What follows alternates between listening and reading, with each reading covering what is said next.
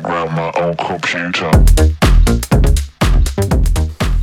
Φίλοι του Μάλχον PC, γεια σας. Σήμερα έχω την ξεχωριστή ευχαρίστηση να φιλοξενώ τον συμφιλητή μου Βασίλη Κεμερλή, απόφοιτο του Οικονομικού Πανεπιστημίου, τμήμα πληροφορική, με PhD στα Κολούμπια. Αυτή την περίοδο διδάσκει και ερευνά στο Πανεπιστήμιο Brown και έχει περάσει από διάφορους οργανισμούς όπως η Oracle, η Microsoft, η NEC, έχει δουλέψει με τον Αμερικάνικο στρατό.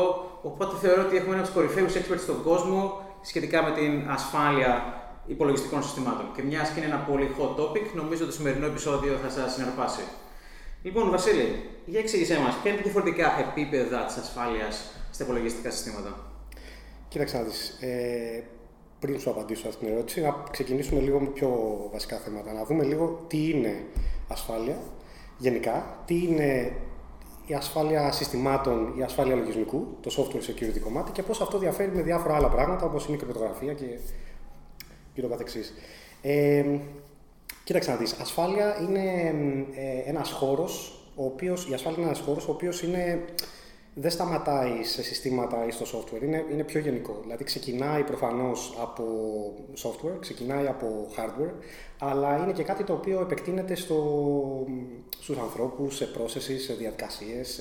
έχει και το human factor δηλαδή μέσα, έχει το ανθρώπινο παράγοντα. Ε, και έχει να κάνει κυρίως με το τι ακριβώς ε, μπορεί κάποιο, το, σαν, σαν, σαν field, σαν τομέας δηλαδή, είναι κάτι το οποίο πάντοτε πρέπει να το σκέφτεσαι, όχι από μόνο του, αλλά σε συνδυασμό με ένα, με ένα threat, με μια απειλή. Οπότε, όταν μιλάμε για ασφάλεια ενός συστήματος, έχει να κάνει με το τι, software συστήματος, έχει να κάνει με το τι ακριβώς, ε, από τι ακριβώς απειλείται, ποιος ακριβώς θέλει να επιτεθεί σε αυτό το σύστημα και να το ε, χακέψει ή, εν πάση περιπτώσει, να, του, να το εκμεταλλευτεί κατά κάποιο τρόπο, τι θα κερδίσει από αυτό. Ε, για να ξέρουμε μετά να πούμε τι μηχανισμούς μπορούμε να χρησιμοποιήσουμε, να το προστατεύσουμε και το καθεξής. Το ίδιο πράγμα μπορείς να το εφαρμόσεις σαν λογική ε, σε hardware επίπεδο, αλλά και σε πιο μεγάλα επίπεδα. Δηλαδή, σκέψω, ρε παιδί μου, πιο αφαιρετικά σε επίπεδο ενός οργανισμού, ε, σε επίπεδο μιας εταιρείας, σε επίπεδο. Ξέρεις. Ε, αυτό δια... ναι. Να πούμε και ένα πολύ απλό παράδειγμα, ας πούμε, ότι έχεις φτιάξει το super safe ε, application, ας πούμε, ένα banking application, ε, μπορεί να είναι στην πιο ασφαλή βάση δεδομένων, να είναι όλα hardware, να μην υπάρχει τίποτα, αλλά κάποιος να κοροϊδέψει κάποιο χρήστη του συστήματος και να τον πάρει το κωδικό του. Ναι. Αυτό που λέμε social engineering. Ναι, ακριβώς. Ακριβώς. Και αυτό είναι και το πιο δύσκολο. Το human, τα human factors γενικά είναι τα πιο δύσκολα τα οποία μπορείς ε, σαν προβλήματα να, να λύσεις. Δηλαδή η τεχνολογία μπορεί να σε βοηθήσει πάρα πολύ ε, στο να κάνουμε λίγο πιο secure το λειτουργικό σου ή το browser σου ή οτιδήποτε άλλο, αλλά με ποια έννοια, με την έννοια ότι έχουμε συγκεκριμένα guarantees τα οποία παίρνουμε πίσω, μετρήσιμα, ενώ στο επίπεδο ε, που μπλέκεις μέσα ανθρώπους, ε, αυτές οι μετρήσεις και όλα αυτά τα πράγματα τα οποία έχεις, τα guarantees αυτά, είναι λίγο πιο φάζι. Οπότε ο καλός ε, σύμβουλος ασφάλειας θα πρέπει να είναι και ψυχολόγος. Σίγουρα θα πρέπει να ξέρει, ναι, σε κάποιο επίπεδο σίγουρα. Ε, και να, να, να μην το, το, το, αυτό το συγκεκριμένο το human factor κομμάτι δεν είναι καθόλου ε, να το υποτιμάς. Πολύ ωραία. Οπότε πάμε να δούμε τώρα αυτά που είναι μετρήσιμα και αυτά που μπορούμε να κάνουμε τουλάχιστον πιο εύκολα διαβάζοντας τη βιβλιογραφία και εφαρμόζοντας διαφορετικές τεχνικές. Mm-hmm. Ε, αν δεν κάνω λάθος και διορθωσέ έχουμε πούμε, τρία βασικά είδη ασφάλειας. Έχουμε την ασφάλεια λογισμικού, την ασφάλεια δικτύου και την κρυπτογραφία, η οποία είναι κάτι ίσως πολύ διαφορετικό, είναι ίσως η ασφάλεια των δεδομένων περσέ. Mm-hmm. Ε, ξεχνάω κάτι. Όχι, εντάξει, πάνω κάτω αυτά που λες είναι. Ε, ουσιαστικά, όπως είπα και πριν, ασφάλεια μπορεί να είναι, είναι ένα ε, field ή concept που μπορείς να το δεις σε διαφορετικά επίπεδα. Όταν το μελετάμε στο επίπεδο δικτύου, τα προβλήματα που έχεις εκεί να ασχοληθείς και να ε, λύσεις είναι διαφορετικά από αυτά που θα τα, από τα ίδια προβλήματα ασφαλείας που θα έχεις ας πούμε στο, στον end host, δηλαδή στο, σε ένα workstation, σε ένα laptop, σε ένα, στον τελικό χρήστη κοντά ουσιαστικά. Ε, η κρυπτογραφία, όλα, σε, ανεξάρτητα τώρα με όλα αυτά, έρχεται και η κρυπτογραφία. Η κρυπτογραφία είναι ένα εργαλείο το οποίο μπορούμε να το χρησιμοποιήσουμε για να λύσουμε μερικά από αυτά τα προβλήματα ε, ασφαλείας που θέλουμε να λύσουμε. Για να σου πω ένα πολύ απλό παράδειγμα για να το κάνουμε πιο συγκεκριμένο. Ε, όταν μιλάμε για προβλήματα ασφαλείας στο δίκτυο, ε, αυτά τα, το πιο κλασικό ας πούμε είναι πρόβλημα ιδιωτικότητας. Δηλαδή ότι εγώ θέλω να στείλω κάτι μέσω ενός δικτύου. Προφανώς δεν ελέγχω όλο το δίκτυο, οπότε κάποιος άλλος εκεί πέρα μπορεί να ε, κατά κάποιο τρόπο δει τι στέλνω σε σένα. Ναι.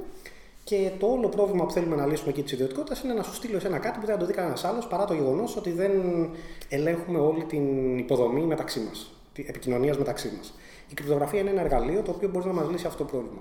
Δηλαδή, είναι ένα εργαλείο που αν το εφαρμόσουμε ε, σε αυτή την περίπτωση, μπορώ εγώ να σου στείλω κάτι και παρά το γεγονός ότι κάποιος ελέγχει πλήρως την, ε, τον τηλεπικοινωνιακό διάβλο μεταξύ μας, δεν θα μπορέσει να δει, να ανακτήσει αυτά τα ε, πράγματα που σου έστειλα. Αυτό είναι ένα πρόβλημα. Άλλο πρόβλημα είναι το πρόβλημα της αυθεντικοποίησης. Δηλαδή, πες ότι εγώ σου στέλνω κάτι μέσω του δικτύου, πώς ξέρεις ότι σου το έστειλα εγώ; Δηλαδή, θες να κάνεις authenticate αυτό το πράγμα το οποίο εγώ σου έστειλα. Η κρυπτογραφία επίσης είναι κάτι, άλλα κομμάτια της κρυπτογραφίας που μπορείς να εφαρμόσεις πάλι σαν εργαλείο εκεί για να λύσεις αυτό το πρόβλημα. Και μερικά από τα συνδεσμένα προβλήματα εκεί είναι ότι κάποιος μπορεί να έχει πρόσβαση ας πούμε, στα κλειδιά, όπως λέμε, της κρυπτογραφία και να μπορέσει με μια sophisticated επίθεση σε ένα δίκτυο να μπορέσει να μπει στη μέση, man in the middle attack και να διαβάσει το, το τι έχω στείλει. Σίγουρα. Και εκεί νομίζω είναι και τα, από τα συστήματα που έχει τα πιο πολλές επεκτάσεις στα δίκτυα όσο αφορά το, το social engineering που λέγαμε. Ακριβώς. Ναι, η κρυπτογραφία, όπως έλεγα και πριν, είναι ένα εργαλείο ε, το, η απόδοσή του και το πόσο effective θα είναι αυτό το, το εργαλείο όταν το εφαρμόζεις έχει να κάνει με πολλές προποθέσει. Μία από αυτές, για παράδειγμα, είναι αν χρησιμοποιείς ε, συμμετρική ε, κρυπτογραφία, είναι να κρύψει τα κλειδιά σου. Ακόμη και ασύμμετρη να είναι, το, κάποιο κομμάτι του κλειδιού σου θα πρέπει να είναι προστατευμένο και να μην κάνει leak. Ε, αν το πάρει δηλαδή ο, ο attacker αυτό, μπορεί να ξέρεις όλες ό,τι παίρνεις από το crypto ουσιαστικά καταραίει. Ωραία, και εδώ πάλι βέβαια και μέσα σε αυτούς τους τομείς έχουμε διαφορετικές διαστρωματώσεις στην ασφάλεια. Μπορούμε να έχουμε ίσως στο δίκτυο προβλήματα στο hardware level, μπορεί να έχουμε στο πρωτόκολλο, Φυσικά. μπορεί να έχουμε στο ίδιο το δίκτυο που κάποιος μπορεί να μπει στη μέση ή να προσποιείται ότι είναι π.χ. ένα access point, αλλά να μην είναι honest, μέχρι και το επίπεδο των ανθρώπων όπως περιγράψαμε. Ε, μπορείς να μας πεις έτσι μερικά από τα πιο σημαντικά προβλήματα που μπορεί να έχει ένα δίκτυο; Ναι, κοίταξε να δεις. Είναι τα μπορείς να τα κατηγοριοποιήσεις σε τρεις κλάσεις. Εντάξει. Υπάρχουν προβλήματα στο design ενός πρωτοκόλλου ενός δικτύου. Υπάρχουν προβλήματα σε implementation προβλήματα, πώς κάποιος δηλαδή υλοποίησε ένα συγκεκριμένο πρωτόκολλο. Και υπάρχουν και προβλήματα, εντάξει υπάρχουν πολλές κατηγορίες, σου λέω τώρα τις πιο, ε, ξέρεις, τις πιο κλασικές ας πούμε. Εντάξει. Και, και η τρίτη κατηγορία είναι προβλήματα στο configuration. Όταν λέμε προβλήματα εκεί πέρα, τι, τι να πει πρόβλημα στο configuration. Ξέρουμε ακριβώς πώς λειτουργεί κάτι. Ε, η υλοποίηση του είναι μια χαρά. Κάποιος έχει ρυθμίσει κάτι λάθος και αυτό μπορεί να δημιουργήσει ε, μια συνθήκη τέτοια που μπορεί κάποιος να την εκμεταλλευτεί. Αυτά είναι configuration προβλήματα. Τα πιο, και τα πιο εύκολα αναλύσεις. Ωραία. Σου πάω από τα πιο εύκολα προς τα πιο δύσκολα. Μετά μπορεί να έχουμε implementation προβλήματα. Δηλαδή, έχει βγει ένα καινούργιο δίκτυο ε, για κάτι, ξέρω, για streaming, για ε, μεταφορά γρήγορη, το καινούριο HTTP version 2, 3, whatever you have. Και μετά ε, κάποιος όταν το υλοποιεί αυτό, το υλοποιεί με λάθος τρόπο. Εκεί πάλι μπορεί να εκμεταλλευτεί κάποιος την ευπάθεια στην υλοποίηση αυτού του, του, του πρωτοκόλλου, ας πούμε. Αυτό το φτιάχνει σχετικά πιο εύκολα. Κάνεις, όταν βρεθεί πώς ακριβώς το εκμεταλλεύεται κάποιος, κάνεις SIP ένα, ένα update και τελείωσε. Τα πιο σημαντικά προβλήματα και τα πιο δύσκολα να κάνεις fix είναι προβλήματα στο design ενός πρωτοκόλλου στο δίκτυο. Το TCP/IP, που είναι η, πιο, είναι η πλατφόρμα που χρησιμοποιούμε στις μέρες μας στο Ιντερνετ, έτσι, ε, έχει αρκετά τέτοια προβλήματα τα οποία έχουν, τα έχουμε αναγνωρίσει ε, σε όλα αυτά τα χρόνια και έχουμε προσπαθήσει να τα φτιάξουμε. Το πρόβλημα είναι ότι όταν έχεις κάτι το οποίο το έχεις κάνει deploy σε billion of devices, σε, σε, σε, σε εκατομμύρια συσκευές, ε, δεν είναι τόσο εύκολο να πεις ότι θα αλλάξω κάτι στο πρωτόκολλο αυτό, γιατί αφενός μεν φτιάχνεις κάτι, αλλά αφετέρου, μεν χρειάζεται, αφετέρου δε χρειάζεται να αλλάξεις ουσιαστικά τον τρόπο με τον οποίο θα μιλάει όλος ο πληθυσμός αυτή τη στιγμή όλους, και να επικοινωνεί με όλους τους υπόλοιπους. Ωραία. Οπότε εδώ ένας ε, adversary, όπως το λέμε, ένας κάποιος που μας επιτίθεται, έχει αυτό που λέμε πολλά διαφορετικά vector of attacks. Έτσι. Ε, και γι' αυτό υπάρχουν από την άλλη πλευρά οι ομάδες security στι μεγάλες εταιρείες που κυρίως ασχολούνται με αυτό που λέμε με event analysis. Mm-hmm. Ε, δηλαδή βλέπουν κάποια patterns στο δίκτυο τα οποία μάλλον συνεπάγονται είναι κακόβουλη επίθεση. Δηλαδή κάποιος προσπαθεί να ανοίξει ας πούμε, σε μια πόρτα, να μπορέσει να αποκτήσει κάποια δικαιώματα σε ένα σύστημα και να μπορέσει μάλλον να αποσπάσει τα μυστικά που χρειάζεται ή ίσως να ρίξει μια, ε, την υπηρεσία μας με ένα συνηθισμένο denial of, denial of, denial of service. Δηλαδή να μας βομβαρδίσει με πληροφορίες με πολλά πακέτα, οι σερβερ μας να είναι κορεσμένοι και κάποιος που θέλει ας πούμε, να μπει, ε, να εξυπηρετηθεί να μην μπορεί. Ε, και γι' αυτό περισσότερη η ανάλυση αυτή δουλεύει στο επίπεδο των events. Δηλαδή θα αναλύσουν το, το δικτυακό τους traffic και logs και θα δουν από πού προέρχεται η κίνηση, πού προσπαθεί να κάνει, ποια patterns υπάρχουν. Ε, για σχόλια σε αυτό. Ε, κοίταξε, αυτό ουσιαστικά σαν, ε, ο, Αυτό το πράγμα γίνεται σε μεγάλο scale πλέον στις μέρες μας και αυτόματα. Έτσι, ναι. Δηλαδή, έτσι ακριβώς βρίσκουμε ότι κάτι έχει πάει λάθος. Αυτό σαν, σαν κατηγορία response, αν, άμα το δεις, ε, πέφτει κάτω από αυτό που λέμε intrusion detection. Δηλαδή ότι προσπαθούμε να ανακαλύψουμε ότι είτε έχει γίνει μια, ένα intrusion σε ένα, σε ένα δίκτυο, σε ένα σύστημα, ε, ή ότι αυτή τη στιγμή κάποιος το προσπαθεί actively. Ωραία. Ε, ε, πλέον στις μέρες μας, επειδή το και η υπολογιστική ισχύ έχει, ε, μας έχει δώσει έχει αυξηθεί αρκετά. Ε, κλασικοί μηχανισμοί που ουσιαστικά είναι data analysis και machine learning τεχνικές, τις οποίες εφαρμόζουμε σε τέτοιου είδους events και προσπαθούμε να κάνουμε, να βρούμε, κάνουμε mind patterns ε, τέτοιου τύπου. Και έχεις, και έχεις δύο τεχνικές εκεί πέρα. Αυτό που λέμε, ε, τι γίνεται, αν ξέρεις ένα attack πώς μοιάζει, τότε μπορείς απλά να το δεις ότι είναι και στο δίκτυό σου αυτό είναι κάτι σαν signature matching, δηλαδή κάποιος άλλος έχει βρει ότι ένα malware, ένα συγκεκριμένος ε, adversary δουλεύει με αυτόν τον τρόπο και προσπαθείς να το πιάσεις και εσύ ότι γίνεται στο δίκτυό σου. Αυτό είναι signature detection. Κάποιος σου έδωσε εσένα μια πληροφορία πώς δουλεύει κάτι και προσπαθείς να βρεις αν παίζει μέσα σου στο, στο, δίκτυο που προστατεύεις ή στα συστήματα που κοιτάς. Και η άλλη τέτοια είναι ότι η άλλη, το άλλο approach είναι ότι ε, ξέρεις πάνω κάτω πώς ακριβώς δουλεύει το δίκτυό σου υπό normal συνθήκες. Τώρα το normal βάλω τόσο εισαγωγικά γιατί πρέπει να. Ε, παράδειγμα, ας πούμε, δεν αναμένω καθόλου traffic στις δύο ταξινοράματα Ελλάδας. Μπράβο. Ακριβώς. Και τώρα, άμα δεις ένα traffic εκεί, γιατί ξέρεις ότι κανείς δεν είναι στο γραφείο σου ή ότι, εν πάση περιπτώσει. Και όλα από μια IP, ας πούμε. Μπράβο, ότι ο υπολογιστής σου έπρεπε να είναι κλειστός και τον δεις να κάνει κάτι. Ε, αυτό πάνω να πει είναι μια ανομαλία. Και αυτό το σαν κατηγορία, σαν, σαν type of ε, analysis λέγεται anomaly detection. Mm-hmm. Και εδώ έχουν δημιουργηθεί μια τεράστια μηχανία πάνω στα τέτοια εργαλεία όπως π.χ. Tanium, Splunk Enterprise, ArcSight, πάρα πολλές open source λύσεις, ίσω πάμε σε Elasticsearch, ε, Nessus για όσους γνωρίζουν κλπ.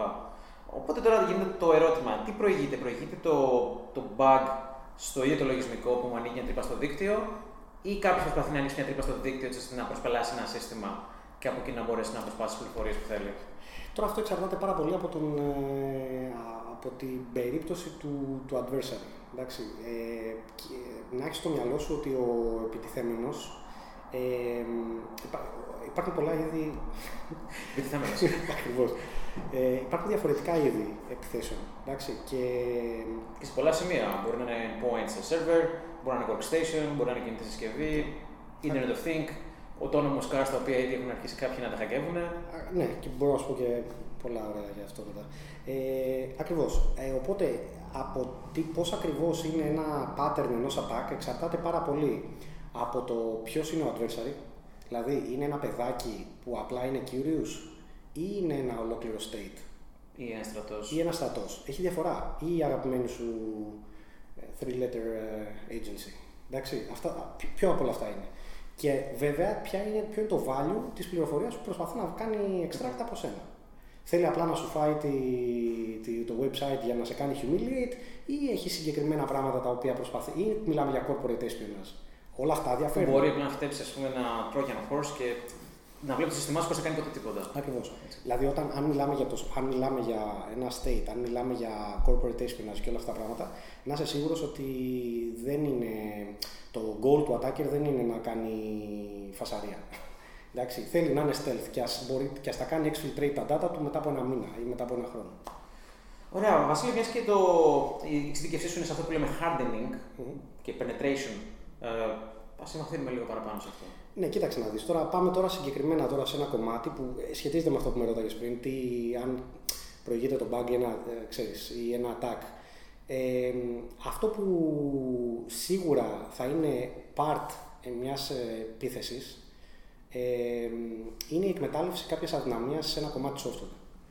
Και όπως είπαμε πριν, μπορεί να είναι στο, στο configuration του, του software, στο implementation του software ή στο design του. Εντάξει. Ε, το hardening είναι μια, ένα approach το οποίο η όλη του λογική είναι απλή. Προσπαθείς να και μπορείς να το εφαρμόσεις σε ένα σύστημα, σε ένα συγκεκριμένο type of software ή οτιδήποτε. Προσπαθείς να κάνεις ε, συγκεκριμένους μετασχηματισμούς πάνω στο, στο λογισμικό με σκοπό παρά την ύπαρξη ε, bugs ή vulnerabilities σε αυτό το σύστημα οι επιθέσεις, τουλάχιστον οι γνωστές, ε, σαν είδος, σαν τεχνικές δηλαδή, που μπορεί ένας attacker να εφαρμόσει πάνω σε αυτό το σύστημα να αποτυγχάνουν. Δηλαδή, δεν πάμε να. και εδώ θέλω να σου πω ότι τη διαφορά μεταξύ ουσιαστικά security και software engineering. Δεν πάμε να αφαιρέσουμε το bug. Εντάξει, το bug είναι κάτι που κάποιος θα το εκμεταλλευτεί για να είναι μια τρύπα στο browser σου που κάποιος θα προσπαθήσει να σου φάει το browser. Όταν επισκεφτεί, ξέρω εγώ, ένα malicious website. Ε, το hardening είναι κάτι, είναι ένα σύνολο π.χ. τεχνικών που θα μπορέσεις να εφαρμόσεις πάνω στο browser σου, στον κώδικα του browser σου, έτσι ώστε παρά την ύπαρξη αυτού του bug, όταν πάεις στο συγκεκριμένο website και ο attacker προσπαθεί να ε, κάνει abuse στο bug αυτό ε, και actually το βρίσκει και, και το εκμεταλλεύεται, τελικά η επίθεση που κάνει δεν είναι επιτυχής. Οπότε αυτό το κομμάτι τώρα, αυτό είναι το hardening και ουσιαστικά τι είναι, είναι μέθοδοι, τεχνικές, εργαλεία, προσδοδεί σε ό,τι επίπεδο θέλεις, που προσπαθούν να μετασχηματίσουν συστήματα έτσι ώστε να είναι αυτό που λέμε resilient σε attacks. Ε, μπορείς να το πεις ότι είναι η αναλογία ας πούμε, που, θα, που ξέρει ο κόσμος έξω είναι η, σαν να θωρακίζουμε ένα αυτοκίνητο. Εντάξει, δηλαδή δεν μπορείς να πεις ότι ο, ο στρατός για παράδειγμα δεν μπορεί να υποθέσει ότι δεν θα υπάρχουν ευλήματα Εντάξει, ότι κάποια στιγμή θα σου έρθει ένα. Η όλη ιδέα είναι να θωρακίσεις ένα όχημα έτσι ώστε τελικά να μην το κάνει penetrate. Το ίδιο προσπαθούμε να κάνουμε στο software, το ίδιο προσπαθούμε να κάνουμε και σε επίπεδο hardware πλέον, ε, αλλά και across όλα τα layers of software. Ωραία. Τώρα εδώ υπάρχει πολύ μεγάλη διαστρωμάτωση εδώ πέρα. Να πούμε, μιλάμε για ένα τερματικό, δηλαδή για ένα client application όπως είναι ένα desktop ή ένα κινητό, στο οποίο μάλλον θα τρέξουν πολλά άλλα προγράμματα. Ειδικά όταν ο τελικό χρήστη έχει το δικαίωμα να εγκαταστήσει ό,τι θέλει. Έτσι. Και εκεί έχουμε πολλές έννοιες π.χ. unboxing και τέτοια πράγματα. Και πολύ διαφορετικό σε ένα server, σε ένα data center. Αν εγώ π.χ. έχω ένα τρέχω στο AWS στο δικό μου infrastructure, πώς μπορεί κάποιος να εκμεταλλευτεί ένα security bug π.χ. στον web server μα, ότι α υποθέσουμε ότι έχω μια application που τρέχει σε Python, έχω Nginx μπροστά. Ε, το attack θα ήταν πάνω στον ίδιο τον Nginx. Έτσι, mm. δηλαδή κάποια στιγμή θα ένα πακέτο στον Nginx που θα προσπαθούσε να εκμεταλλευτεί κάποιο execution, που σημαίνει πόσα πράγματα μπορεί να τρέξει ο Nginx, αλλά εδώ νομίζω μπορείς να μας διαφωτίσεις και να μας πεις πώς ένα attack, ας πούμε, σε ένα web server ε, μοιάζει. Ναι. Ε, κοίταξε, τα πάντα ξεκινάνε με αυτό που λέμε ε, ε, επιφάνεια της επίθεσης, το attack surface. Mm. Ο, ένας web server ε, αυτό που κάνει είναι να δέχεται requests από διάφορους clients και να τα επεξεργάζεται. Οπότε ένας τρόπος και ίσως ο πρωταρχικός τρόπος με τον οποίο κάποιος θα μπορούσε να επιτεθεί σε αυτό το κομμάτι software είναι να ε, βρει ένα bug, μια ε, ή ένα vulnerability στον τρόπο με τον οποίο ο web server κάνει parse τα requests τους. Και δεν είναι μόνο ο ίδιος ο server, είναι π.χ. ο Nginx, τα modules που φορτώσει π.χ. OpenSSL, yeah. ε, το module που φορτώνει την Python και οτιδήποτε άλλο. Ό,τι άλλο έχεις από πίσω. Δηλαδή, ό,τι, ό,τι παίρνει ένα request από τον client και το κάνει process, ή ακόμη και που λέει ο λόγος ε, third party tools που μπορεί να έχεις φτιάξει customs, custom tools από πίσω για να κάνουν process κάτι, όλα αυτά είναι κομμάτι αυτού του αυτής της διαδικασίας. Από εκεί θα ξεκίναγε κάτι. Για παράδειγμα, μπορεί κάποιος να στείλει να έχω το feature που ανεβάζει κάποια φωτογραφία, εγώ μπορεί να κάνω resize και να τη δείχνω πούμε, στο website. Μια πολύ απλή χρήση. Κάποιος μπορεί μέσα στη φωτογραφία αυτή να μην είναι φωτογραφία, αλλά να είναι ένα binary το οποίο θα πάει να τρέξει κάποιες συντολέ στον επεξεργαστή, μάλλον. Θα μπορούσε να γίνει και αυτό. Ή θα μπορούσε μέσω της φωτογραφία, δηλαδή παράδειγμα η φωτογραφία μπορεί μετά να τι αποθηκεύεις κάπου. Ωραία. Μπορεί, τα attacks, το ενδιαφέρον με τα attacks είναι ότι μπορεί να έχεις και attacks σε πολλαπλά, σε πολλαπλά επίπεδα. Δηλαδή να είναι multi-stage αυτό. Οπότε, για παράδειγμα, πες ότι εγώ θέλω να τρέξω στο τέλος ένα binary στο server. Ε, και να έχω βρει έναν τρόπο να εκμεταλλευτώ ένα bug στο web server σου που να τον κάνω τελικά να τρέξει κάτι. Αλλά αυτό το κάτι δεν το έχω ακόμη εκεί πέρα. Οπότε μπορεί να, το, να εκμεταλλευτώ π.χ. να κάνω μια φωτογραφία που είναι ταυτόχρονα και φωτογραφία και ένα binary, ο web server να την αποθηκεύσει κάπου στο file system και μετά να εκμεταλλευτώ ένα δεύτερο bug το οποίο θα μου δώσει τη δυνατότητα να πάω να τρέξω αυτό το, το file από εκεί πέρα. Και εκεί είναι εκεί που γίνονται ενδιαφέροντα τα πράγματα γιατί ουσιαστικά δεν μπορείς να πεις ότι έχοντας μπλοκάρει το ένα από τα δύο είμαι secure ή safe. Ε, και είναι, είναι ιδιαίτερα δύσκολο να βρεις όλους τους πιθανούς συνδυασμούς, ειδικά πολλαπλά layers από το software που μπορεί να κάνουν interact μεταξύ τους και πώς ακριβώς θα τα κάνεις isolate αυτά και confine και όλα αυτά. Ναι, και μιλώντας για πολλαπλά επίπεδα software, ε, αυτά τα τελευταία ίσως δύο χρόνια έχουμε δει τα... αυτό που δεν θεωρούσαμε ποτέ θα γίνει. Να δούμε μερικά εμβληματικά σημεία του, του όλου software stack να έχουν κενά ασφαλείας όπως π.χ. το Heartbleed με το OpenSSL. Ναι. Ε, ναι, ισχύει αυτό. Τώρα τι γίνεται; Παραδοσιακά ο κόσμος θεωρεί ότι και αυτό είναι κάτι το οποίο ε, ακούει, σοκάρει πολύ κόσμο, ότι το software το οποίο είναι αυτό που λέμε critical, όπως είναι το OpenSSL ή γενικά software το οποίο χρησιμοποιεί, ε, χρησιμοποιείται για να κάνει encrypt ξέρω εγώ, το traffic σου στο internet ή να κάνει sign συγκεκριμένα πράγματα και το καθεξής, Πιστε...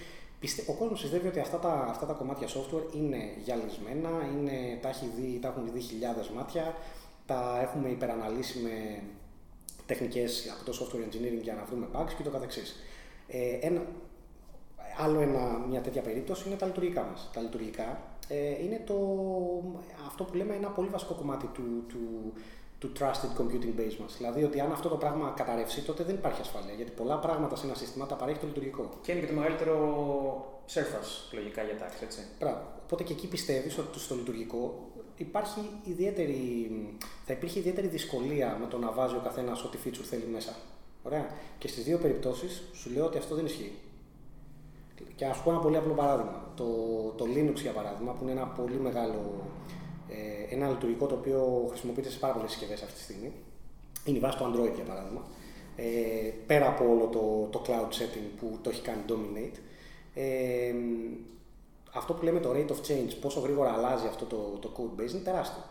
Τη στιγμή που θα τελειώσουμε αυτό το, το interview, 10, ε, ε, 10 επιπλέον patches θα έχουν ενσωματωθεί στο code base του, του λειτουργικού. Το κάθε ένα από αυτά μπορεί μια γραμμή του να είναι λάθος και αυτό να είναι αρκετό έτσι ώστε κάποιος να, να μπορεί να, να εκμεταλλευτεί ε, πλήρως τον υπολογιστή σου. Εντάξει, οπότε είναι πολύ σημαντικό αυτό. Με τον ίδιο τρόπο ε, συμπεριφέρεται, ο, συμπεριφέρεται οι developers και, στα, και στο OpenSSL για παράδειγμα. Δηλαδή πιστεύουν ότι είναι εκεί πέρα, we can trust it και ότι okay, δουλεύει σωστά. Ε, απλά μέχρι κάποια στιγμή που κάποιος κοίταξε μέσα σε αυτό το κουτί και βρήκε χιλιάδες bugs.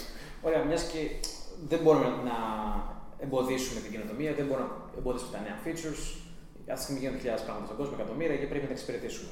Ε, οπότε μια στρατηγική την οποία μάλλον εσύ θες να εφαρμόσεις και πρόσφατα έλαβες ένα grant γι' αυτό, είναι να μειώσουμε το, το surface of attack, δηλαδή το επίπεδο πόσο πολλά πράγματα έχουν για να εξυπηρετηθούν. Ναι. Ε, και νομίζω ότι δουλέψει και σε μεγάλες εταιρείες παλιότερα πάνω σε αυτό το επίπεδο. Ναι, αυτό είναι μια, στρατη, μια στρατηγική η οποία είναι, ε, μπορείς πολύ εύκολα να, να καταλάβεις γιατί δουλεύει. Ε, ένα πολύ απλό παράδειγμα είναι ότι ο, όταν χρησιμοποιείς, ας πούμε, πολλοί κόσμος αυτές τις μέρες μας ε, ε γράφει κώδικα ο οποίος είναι αυτό που λέμε glue code.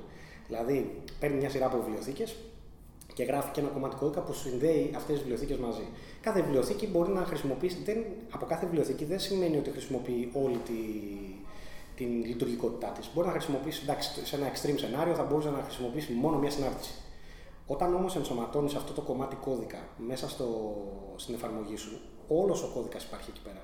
Όχι μόνο η συνάρτηση που χρησιμοποιείς εσύ ή, εν πάση περιπτώσει, αυτό το functionality που, που χρησιμοποιείς ε, και κάποιος μπορεί να εκμεταλλευτεί και το υπόλοιπο κομμάτι το οποίο είναι εκεί πέρα ε, είναι redundant για την εφαρμογή σου αλλά είναι executable και είναι και functional. Ε, ένα κομμάτι, ε, ένα one type of hardening, για να το συνδέσουμε με αυτά που λέγαμε πριν, είναι το να πάρουμε ε, εφαρμογές οι οποίες έχουν ένα μεγάλο κομμάτι από βιβλιοθήκες για παράδειγμα που δεν, τις χρησιμο, που δεν χρησιμοποιείται και αυτόματα να φτιάξουμε εργαλεία και μεθόδους που αυτόματα τις αναλύουν και ίσως αυτό το κομμάτι κώδικα που είναι αχρησιμοποιητό το αφαιρούν ή αν δεν το αφαιρούν το κάνουν time δηλαδή κατά τη διάρκεια που τρέχει το πρόγραμμα, το περιορίζουν, το βάζουν μέσα σε ένα sandbox. Ε, ε, αυτό αυτόματα μας, δίνει την, μας πετάει έξω ουσιαστικά. Ή να μπορώ να κάνω ένα stack randomizer, οπότε να μην υπάρχουν στα patterns στο execution και να. Κά, κάπως έτσι. Και να είναι όλο το execution frame σε σημεία που κάποιος δεν θα περίμενε να δει. Μπράβο. Ε, άλλη μια τεχνική είναι αυτή. Τώρα, το άλλο που σε βοηθάει κιόλας να κάνεις είναι ότι για τα κομμάτια που μένουν, δηλαδή τα κομμάτια τα οποία όντως χρησιμοποιείς κτλ. Επειδή εν τέλει το κομμάτι, αφού έχεις μειώσει το attack surface, το κομμάτι κώδικα που παραμένει executable ε, εκεί είναι πιο μικρό. Είναι λιγότερο από αυτό που είχες πριν. Οπότε μπορείς να εφαρμόσεις άλλες τεχνικές hardening πιο targeted αυτή τη στιγμή. Γιατί, γιατί δεν θα έχεις ε, το overhead ίσως που θα είχες με το να το έβαζες σε ένα τεράστιο blob of code, αλλά μπορείς να πας τώρα πολύ targeted σε αυτά τα κομμάτια που έχουν μείνει και είναι μικρότερα και να πεις αυτό το, θα εφαρμόσω ίσως και μια λίγο πιο ακριβή ε, τεχνική hardening, αλλά πολύ πιο effective σε αυτό το κομμάτι κώδικα, μια άλλη στο άλλο κομμάτι κώδικα και το καθεξής. Ωραία. Ε, δεδομένου του πόσα διαφορετικά επίπεδα επιθέσεων έχουμε αναλύσει, είναι σχεδόν ε, αδύνατο για μια ομάδα, ας πούμε, των 10 ατόμων ή και για μία των χιλίων ατόμων να μπορεί να κάνει secure όλα τα επίπεδα του, του, του λογισμικού. Δηλαδή, έχουμε το web attack στο web application, μετά έχουμε systems, όλο το front-end ας πούμε στους web servers, έχουμε network attacks, έχουμε physical security attacks, έχουμε operation, ε, operation, ε, operation system attack. Ε, τι μπορεί να κάνει έτσι μια ομάδα για να εξασφαλίσει τουλάχιστον το μέγιστο. Το, ό,τι μπορεί να εξασφαλίσει τουλάχιστον στο επίπεδο ασφάλειας; Κοίταξε, ισχύει αυτό που λες. Και γι' αυτό και, γι αυτό και υπάρχουν. Ε, κοίταξε, το, το, αν αυτό το πράγμα το θέσουμε με, με όρους ας πούμε πολέμου, αυτή τη στιγμή να υπάρχει μια συμμετρία εδώ πέρα. Εντάξει, δηλαδή είναι πάρα πολύ, χρειάζεται πάρα πολύ effort από μια μικρή ομάδα, ακόμη και από ένα μεγαλύτερο οργανισμό, ε, για να κάνει defend για κάτι που στον attacker του κοστίζει δευτερόλεπτα. Οπότε μέχρι στιγμής τα πράγματα είναι λίγο δυσίωνα, να το πω έτσι, για, το, για τις μικρές ομάδες. Good practices ε, υπάρχουν. Οπότε υπάρχουν μια σειρά από πράγματα τα οποία μπορείς να κάνεις και έχουν πολύ μεγάλο effect ε, στην, στην ασφάλεια είτε ενός, κομμα, ε, ενός μιας εφαρμογής ας πούμε, που, που αναπτύσσεις ή ενός οργανισμού, μικρού οργανισμού που διαχειρίζεσαι, ούτω καθεξής. Ε, και αυτά έχουν να Κοίταξε, αυτό που η πιο βασική τεχνική που μπορείς να εφαρμόσεις είναι αυτό που λέμε defense in depth. Okay, το οποίο τι σημαίνει; Βάζεις μια σειρά από layers, από layers, ε, τα οποία προσπαθείς να τα κάνεις layer με ένα συγκεκριμένο τρόπο, έτσι ώστε όταν υπάρξει ένα attack, ελπίζεις ότι κάποιο από αυτά θα δουλέψει ή ότι το πρώτο layer και το δεύτερο layer θα κάνουν bounce back το 99% των, των μικρό, ξέρεις, μικρών και ανούσιων attacks. Στο επίπεδο web application να χρησιμοποιήσω ένα framework το οποίο θα παρέχει cross-site scripting, θα κάνει escape οτιδήποτε υπάρχει. Στο επόμενο layer είναι να στήσω το firewall μου και όλο το VPC, το δίκτυο της εφαρμογής μου να είναι αυτό που πρέπει έτσι ώστε να μην έχω διαθέσιμε πόρτες, να μην κάνω leak τη software τρέχω, ας πούμε. Ε, Κάπως έτσι. Μετά να κάνω encryption at rest τουλάχιστον των δεδομένων μου. Μπράβο, αν χρησιμοποιείς, ε, ξέρεις, ε, κάποια στάνταρ κρυπτογραφική τεχνική, προφανώς να έχεις προσοχή ε, πώς ακριβώς διαχειρίζεσαι τα, το κρυπτογραφικό υλικό, δηλαδή τα κλειδιά σου ας πούμε, mm-hmm. ε, να έχεις συγκεκριμένα πώληση για το ποιος έχει access εκεί πέρα mm-hmm. και το καθεξής. Αυτά είναι πολύ βασικά πράγματα τα οποία ο κόσμος τα ξεχνάει. Δηλαδή, ακόμη και με yeah. μεγάλες εταιρείες. Τώρα είπες αυτό με τα κλειδιά και να πούμε εδώ συνήθως όταν ας πούμε, μια εταιρεία λέγεται SOC 2 Compliance ή ένα ISO 27001, συνήθως δεν περιγράφει τίποτα που έχει σχέση με software. Περιγράφει μόνο τα processes, οι άνθρωποι, πώς μπαίνουν στο γραφείο, ποιος κρατάει τι, αν άνοιξε ένα ticket όταν γνωρίσαμε ότι είχαμε ένα πρόβλημα. Ναι. Και είναι κυρίως people driven security versus systems. Ναι, ακριβώς. Και το πρόβλημα ξέρεις ποιο είναι τώρα. Ο κόσμος ε, ως συνήθως δεν του αρέσουν τα policies. Οπότε το πρώτο πράγμα όταν έχεις εσύ ένα literally ένα handwritten policy και το δίνεις σε έναν άνθρωπο, το πρώτο πράγμα που ασυναίσθητα θα ξεκινήσει να κάνει, γιατί δεν είναι στρατιώτης, είναι, ξέρεις, είναι απλός άνθρωπος. Ναι, θέλει να δουλέψει. Ε, το πρώτο πράγμα που θα κάνει είναι πώς θα go around the policy. Και πιστεύει τώρα στο μυαλό του ότι με το να κάνει skip δύο-τρία πράγματα εκεί πέρα ή να σκεφτεί κάτι δικό του με ένα quick hack για να τον διευκολύνει στη ζωή του, επειδή ακολουθώντας το policy του παίρνει μια ώρα να κάνει κάτι, ε, θα το μειώσει και ταυτόχρονα θα έχουμε και το ίδιο αποτέλεσμα στην ασφάλεια και τελικά δεν το έχουμε και χάνουμε. Ναι, είπες πριν, ας πούμε, την συμμετρία στις επιθέσεις. Και νομίζω μια τέτοια τεράστια συμμετρία έχει προκύψει τις μέρες που γράφουμε αυτό το podcast ε, με τις επιθέσεις στο Meltdown και το Spectre. Ναι. Έτσι, είναι στο hardware επίπεδο, εκεί που κανείς δεν πιστεύει ότι θα υπάρχει bug. Θα θεωρούμε ότι είναι γραμμένο σε πέτρα, είναι όλα τέλεια. Και μιλάμε τώρα για ένα τόσο low level επίπεδο που οι πιο περισσότεροι άνθρωποι που γράφουν την εφαρμογή τους είναι πολύ πιο high level, ας πούμε. Όταν γράψουν web application δεν έχουν κανένα control. Ναι. Ε, Μπορείς να μας πεις δύο λόγια σχετικά με αυτό; Ναι, κοίταξε να δεις. Θα, θα ξεκινήσεις να. Από πιστεύω ότι στο, από τώρα και στο μέλλον θα δεις όλο και περισσότερα τέτοια type of attacks. Και ο λόγος είναι απλός. Μας κάνει δύο λόγοι. Ο πρώτος λόγος είναι ότι ε, όπως και το software, όπως σου έλεγα πριν, ε, γίνεται πιο complex και πιο bloated. Το ίδιο πράγμα συμβαίνει και στις CPUs. Αν πάρεις μια και δεις λίγο πόσα features έχει μέσα η, τα Intel CPUs ας πούμε, ε, θα δεις ότι είναι άπειρα κάθε χρόνο κάνουν introduce ένα καινούριο extension στο instruction set της CPU, που σημαίνει κοινώ, να το πω πολύ απλά, αντίστοιχα instructions για να κάνεις κάτι γρήγορα, επειδή υπάρχει need από πάνω, δηλαδή από το software ουσιαστικά. Ε, το οποίο όμως είναι πάλι, ξέρεις τι, περισσότερο surface για να κάνει κάποιος attack κάτι. Και όσο βάζεις complexity σε αυτό το επίπεδο, κάποια στιγμή θα φτάσεις να κάνεις όπως. Δηλαδή, κοίταξε, το software έχει bugs γιατί οι άνθρωποι γράφουν λάθος κώδικα, έτσι. Ε, το ίδιο πράγμα γίνεται και με το hardware ή κάνουν design κάτι λάθος. Ε, όταν βάζεις πάρα πολύ complexity και εδώ θέλω να σου πω ότι υπάρχει μια τεράστια διαφορά μεταξύ hardware και software, το verification effort του hardware είναι τεράστιο. Δηλαδή το να κάνεις κάτι design στο hardware επίπεδο, εάν σου πάρει ένα tick, όπου tick είναι το, μια, ξέρεις, μια μονάδα χρόνου, θέλεις 10 tick για να το κάνεις verify. Στο software δεν γίνεται έτσι. Στο software κάνεις, το κάνεις develop και ταυτόχρονα έγινε και ε, release. Και δεν υπάρχει τίποτα πλέον. Κατάλαβες. Οπότε παρ, παρόλα αυτά όμως, επειδή υπάρχει τόσο μεγάλο complexity, ε, θα, ανε- ξέρεις, θα έχεις bugs. Και σε μερικές περιπτώσεις θα έχεις spectacular bugs όπως είναι το meltdown ας πούμε, και το spectre, τα οποία είναι αυτό που λέμε microarchitectural bugs. Δηλαδή, είναι κάτι στη μικροαρχιτεκτονική της, ε, του επεξεργαστή, ε, πώς ακριβώς δηλαδή υλοποιεί συγκεκριμένα ε, features και αυτό το πράγμα, το, το ενδιαφέρον με όλες αυτές τις, ε, με αυτή την κλάση από attacks είναι ότι μπορείς να τα εκμεταλλευτείς από το software. Δηλαδή ουσιαστικά τρέχοντας ένα πρόγραμμα το οποίο ε, κάνει issue instructions με συγκεκριμένο order κατά κάποιο τρόπο, μπορείς να κάνεις ε, το, τη CPU να κάνει κάποια πράγματα που δεν θα έπρεπε, ας πούμε. Αυτό είναι το, το, το zoom ας πούμε, από το Meltdown και το Spectre. Στο Meltdown, για παράδειγμα, μπορείς μια απλή εφαρμογή να διαβάσει κατά κάποιο τρόπο τη μνήμη του, του πυρήνα του λειτουργικού και κάθε άλλης εφαρμογής στο σύστημα, το οποίο είναι μια πολύ βασική, μια πολύ βασική αρχή που σου παρέχει το λειτουργικό, isolation. Ότι κάθε πρόγραμμα προφανώς δεν επηρεάζει τι άλλο πρόγραμμα, τι άλλη εφαρμογή τρέχει στο ίδιο λειτουργικό. Ε, με το meltdown εκμεταλλεύεσαι ένα CPU bug έτσι ώστε τελικά να σπάσεις αυτό το isolation και να μπορείς να διαβάσεις ό,τι θέλεις. Οπότε, ό,τι έκανε το πριν που λέγαμε για το ε, Heartbleed για παράδειγμα, ε, σκέψου το τώρα ότι κάθε ένα κομμάτι κώδικα που τρέχει στο, στο, στον υπολογιστή σου, potential μπορεί να στα κινητά διαβάσεις μας. και στα κινητά σου μπορεί να Στα διαβάσεις. κινητά Ναι, ο, οτιδήποτε άλλο τρέχει εκεί μέσα. Ε, το Spectre είναι κάτι διαφορετικό, αλλά είναι εξίσου. Το πρόβλημα με το Meltdown είναι ότι υπάρχει. Sorry, το καλό με το Meltdown είναι ότι υπάρχει ε, software solution. Ε, ακριβό μεν, αλλά μπορούμε να το φτιάξουμε. Το Spectre ε, είναι ένα λίγο διαφορετικό, ε, αλλά έχει την ίδια βάση. Ε, βασίζεται σε, σε ένα- στο ίδιο feature ας πούμε, του, του, του, του επεξεργαστή. Ε, το πρόβλημα με το Spectre είναι ότι με- δεν έχουμε ε, solution μέχρι στιγμής. Οπότε ξέρεις, το root cause του δεν θα το φτιάξεις.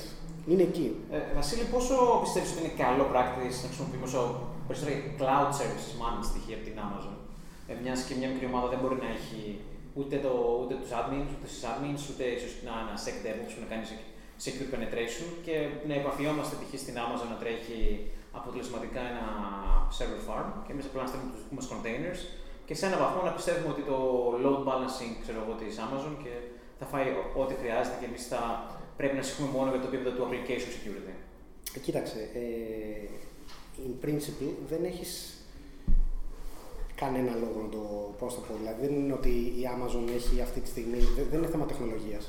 Είναι θέμα καθαρά scale. Δηλαδή, Χίλια. ναι, μια μικρή, ε, ένας μικρός οργανισμός, μια μικρή εταιρεία, ένα μικρό group, απλά δεν μπορεί να το κάνει effort αυτό. Και γι' αυτό το λόγο πρέπει να το αγοράσεις, σαν να λέμε, όποτε το χρειάζεται από κάποιον ε, cloud provider. Ε, μιας και μίλησες για την Amazon συγκεκριμένα, έχω να σου πω ότι γενικά ε, είναι μια εταιρεία η οποία κάνει πολύ καλή δουλειά σε αυτό το, το επίπεδο. Τώρα παράπονα μπορεί ο καθένας να έχει σε κάθε επίπεδο και εγώ σαν ακαδημαϊκός μπορώ να σου πω γιατί ρε, τι άλλο μπορούμε να κάνουμε μια, Καλύτερο. πολύ καλύτερο. Αλλά μ, σε πρακτικό επίπεδο, αν συνυπολογίσεις κόστη ε, και κόσμο και πόσο ακριβώς όριμη είναι μια τεχνολογία για να τη βάλεις κάπου κτλ. Οι περισσότεροι cloud providers κάνουν πολύ καλή δουλειά. Σε υπάρχουν κάποια εργαλεία που θα μπορούσε να έχει ο κάθε engineer στο δικό του toolset; Και όταν φτιάχνει ένα πρόγραμμα ή κάνει deploy μια εφαρμογή να τα έχει πάντα top of mind. Κοίταξε, υπάρχουν πολλά μ, features, θα σου έλεγα, όχι εργαλεία αυτά καθ' αυτά, ε, τα οποία μ, ε, σε βοηθάνε, κάνουν harden τις εφαρμογές σου. Ε, α- αυτά τώρα τι γίνεται, είναι μ, οι compilers για παράδειγμα, οι πιο κλασικοί compilers, το GCC, το LLVM που είναι πολύ της μόδας και το καθεξής, ε, έχουν features τα οποία τα κάνεις enable απλά με ένα flag και ανεβάζουν πάρα πολύ τον πύχη για να εκμεταλλευτεί κάποιος μια ευπάθεια. Αυτά τα flags, ε, ας πούμε παράδειγμα είναι κάτι που είναι πολύ της μόδας τώρα, είναι ένα feature που λέγεται Control Flow Integrity. Η CFI. Ε, το CFI ας πούμε σου αυξάνει πάρα πολύ ε, την δυσκολία του να εκμεταλλευτείς ένα bug σε μια εφαρμογή γραμμένη σε C, C++ ας πούμε. Ε, ε, ομοίως υπάρχουν πάρα πολλά τέτοια μικρά features και όσο περνάει ο καιρός θα βλέπεις και περισσότερα γιατί αρκετός κόσμος, όπως και εγώ αντίστοιχα, πιστεύουμε ότι το, τα κομμάτια αυτά της ασφάλειας, το hardening κομμάτι δηλαδή, ε, θα πρέπει να είναι transparent ως προς, ως προς τον end user. Και by end user τώρα εννοώ τον developer, έτσι. Ή, αυτό, ή έναν software provider. Ε, αυτό θα πρέπει να είναι under the hood. Δηλαδή, για παράδειγμα, να σου πω ένα πολύ απλό παράδειγμα. Το, το, το ότι μπορείς να κάνεις μια, μια αναλογία δηλαδή είναι το, τα optimizations. Δηλαδή, το software μπορώ να, να το κάνω optimize και να, να πηγαίνει 10 φορές πιο γρήγορα σε σχέση με το πώς γράφεις εσύ. Αυτά όμως δεν κάθεται το developer manually να κάνει optimize κάθε γραμμή κώδικα για να πάρει ό,τι καλύτερο μπορεί από την CPU του. Ε, αν είσαι τώρα Google Engineer, μπορεί και να το κάνεις τελικά αυτό γιατί ο compiler αυτή τη στιγμή έχει κάποια limitations. Αλλά το 99% αυτού του optimization το κάνει ο compiler για σένα. Ναι. Και εσύ δεν το καταλαβαίνεις. Σου έχει δώσει το freedom να γράφεις όπως θέλεις εσύ τον κώδικα και αυτός να τον φτιάξεις μετά να είναι μικρός size ή πολύ γρήγορος, ξέρω εγώ και το καθεξής. Ε, η όλη ιδέα με το hardening είναι αντίστοιχη. Ότι εσύ, σαν developer, δεν θα πρέπει να ανησυχεί για αυτά τα πράγματα και ο compiler θα βρει και θα σου βάλει checks ή θα σου μετασχηματίσει το software με έναν τέτοιο τρόπο, έτσι ώστε να σου προστατεύει από κάποια attacks. Ωραία, και σε ένα έτσι τελευταίο θέμα το οποίο δεν ξέρω κατά πόσο μπορείς να αναπτύξεις, μιας και έχεις συνεργαστεί και με, ας πούμε, με τον Αμερικάνικο στρατό. Ναι, ναι, όντω. Ε, ποιο είναι το state of cyber welfare, δηλαδή το γεγονός ότι μπορούμε να έχουμε επιθέσεις σε επίπεδο κρατών ή τεράστιων οργανισμών. Έχουμε δει ας πούμε, μερικά, ας πούμε, όπως ήταν στη Sony, αλλά σίγουρα θα έχουμε γίνει και σε πολύ μεγαλύτερο επίπεδο ίσως κάποιος state-sponsored ε, στρατός. Και εδώ το, έτσι, το reference ας πούμε, από την pop κουλτούρα π.χ. θα ήταν το Dark Army που βλέπουμε π.χ. στο Sterobot. Ναι. Ε, κατά πόσο υπάρχουν τέτοιες στρατηγικέ στο Dark Army και ποιο είναι το επίπεδο της επιθετικότητας ίσως αυτή στον κόσμο, αν βέβαια γνωρίζουμε τι εντάξει είναι γίνει. Κοίταξε να δεις. Ε, ο στρατός είναι όχι μόνο ο Αμερικάνικος στρατός, αλλά θα σου λέγα και πάρα πολλοί άλλοι στρατοί ανά τον κόσμο. Ε, είναι ένας οργανισμός ο οποίος έχει και επενδύει, αλλά και, ε, πώς το πω, έχει τα μάτια του και τα αυτιά του ανοιχτά για το, αυτό που λέμε state of the art. Δηλαδή είναι ίσως ο καλύτερος πελάτης, κατά κάποιο τρόπο, της ακαδημαϊκής έρευνας, αλλά και της έρευνας που γίνεται και σε επίπεδο ανεξάρτητο, ε, από ξέρεις, ε, hackers οι οποίοι παρουσιάζουν ξέρω εγώ, ένα καινούριο attack στο Black Hat ή στο Defcon ή οτιδήποτε. Ε, ο στρατός, συγκεκριμένα σου λέω ο Αμερικάνικος στρατός, τα έχει κάνει weaponize όλα. Και άλλοι στρατοί αντίστοιχα. Ε, οτιδήποτε attack είναι ε, feasible, πιστεύω ότι το, και, σίγουρα το γνωρίζει ε, και πολύ παραπάνω αναπτύσσει και τεχνικές να το κάνει bounce, δηλαδή να προστατευτεί από αυτό, αλλά και να μπορεί να το χρησιμοποιεί σε, μια, σε ένα cyber conflict ή αν πάμε σε επίπεδο cyber warfare και τέτοια πράγματα. Τι είναι ένα cyber conflict? Cyber conflict είναι, σκέψου, είναι το, η αναλογία του πώς θα, ένα, ένα κανονικό conflict μεταξύ δύο χωρών θα περιλάμβανε ε, άρματα μάχης, ε, ξέρεις, αεροπορία και το καθεξής. Ε, μπορείς να το σκεφτείς σαν ένα επιπλέον σώμα το, το cyber κομμάτι. Δηλαδή ότι το οποιοδήποτε conflict θα γίνει ηλεκτρονικά.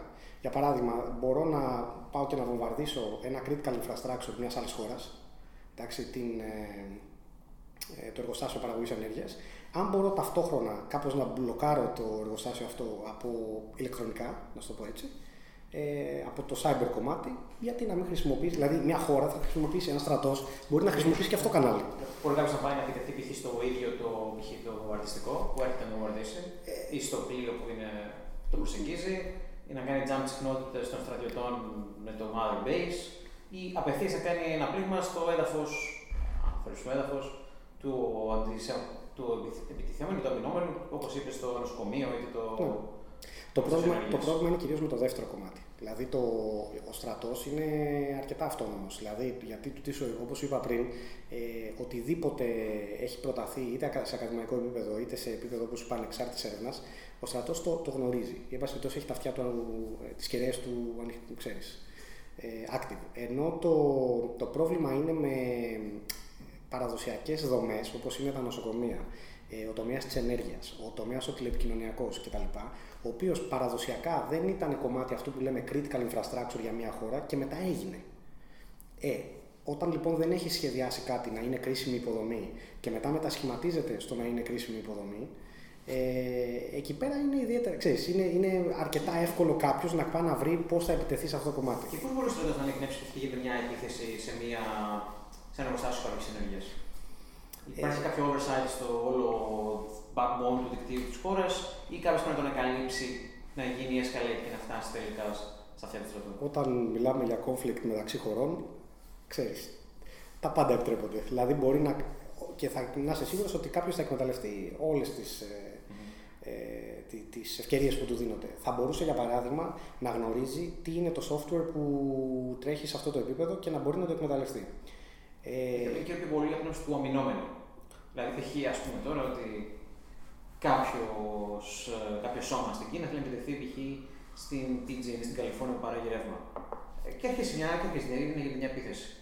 Ο, ο στρατός έχει ας πούμε, τα αυτιά του ανοιχτά μέσα στο δίκτυο στους ISP της Αμερικής και βλέπει ότι κάτι γίνεται λάθος, ή θα πρέπει κάποιος να καλύψει, κάποιο security analyst από την PG&E να κάνει escalate και να φτάσει κάποια στιγμή στον στρατό; Ε, σε αυτή την περίπτωση δεν νομίζω ότι θα επέμβει ο στρατός. Θα επέμβουν όμως κάποιες άλλες ή τουλάχιστον θα μπορέσει κάποιος να το ανακαλύψει σε επίπεδο υπηρεσίας εθνικής ασφάλειας, να το πω έτσι.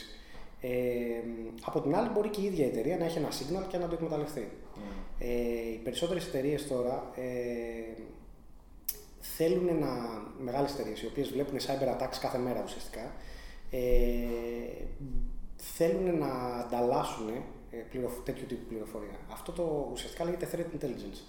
Και υπάρχουν και μ, exchange points για threat intelligence. Δηλαδή ότι αν εγώ είδα ένα attack στο δικό μου δίκτυο, maybe, ξέρετε, δηλαδή μπορεί να, το- να μπορώ να, να είναι καλό να το κάνω propagate αυτή την πληροφορία και σε άλλους γείτονές μου κατά κάποιο τρόπο, ε, έτσι ώστε να προστατευτούν μια ώρα αρχίτερα. Γιατί αν κάποιος κάνει το ίδιο και σε αυτούς, αυτοί μπορεί να μου δώσουν την ίδια πληροφορία και να...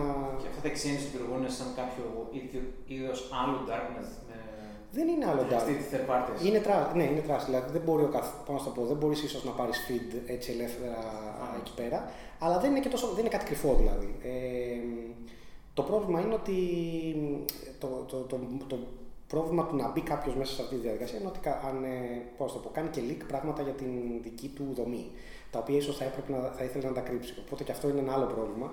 Και ακαδημαϊκά να σου πω έχει πολύ μεγάλο ενδιαφέρον αυτό, γιατί ε, ακόμη και σε επίπεδο, τουλάχιστον στις ΗΠΑ, οι διάφορες υπηρεσίες θέλουν να ανταλλάζουν πληροφορίες μεταξύ τους. Αλλά το πρόβλημα είναι πολλές φορές, ο λόγος που δεν το κάνουν είναι γιατί αυτό το πράγμα θα κάνει leak διάφορα πράγματα που δεν θέλεις να, να γίνουν leak στους, ε, στο, στο, Security by obscurity, λοιπόν. Ε, περίπου. Ε, αλλά ναι. Και να κλείσουμε, Βασίλη, υπάρχουν πιστεύεις κάποια αναγνώσματα που λίγο πολύ κάθε software engineer θα πρέπει να διαβάζει; Ε, κοίταξε να δεις, η- ένα-δύο αναγνώσματα συγκεκριμένα δεν νομίζω ότι έχει νόημα να το, να το δεις σε αυτό το επίπεδο. Αυτό που έχει νόημα κάθε software engineer να κάνει είναι να, να κοιτάει λιγάκι ε,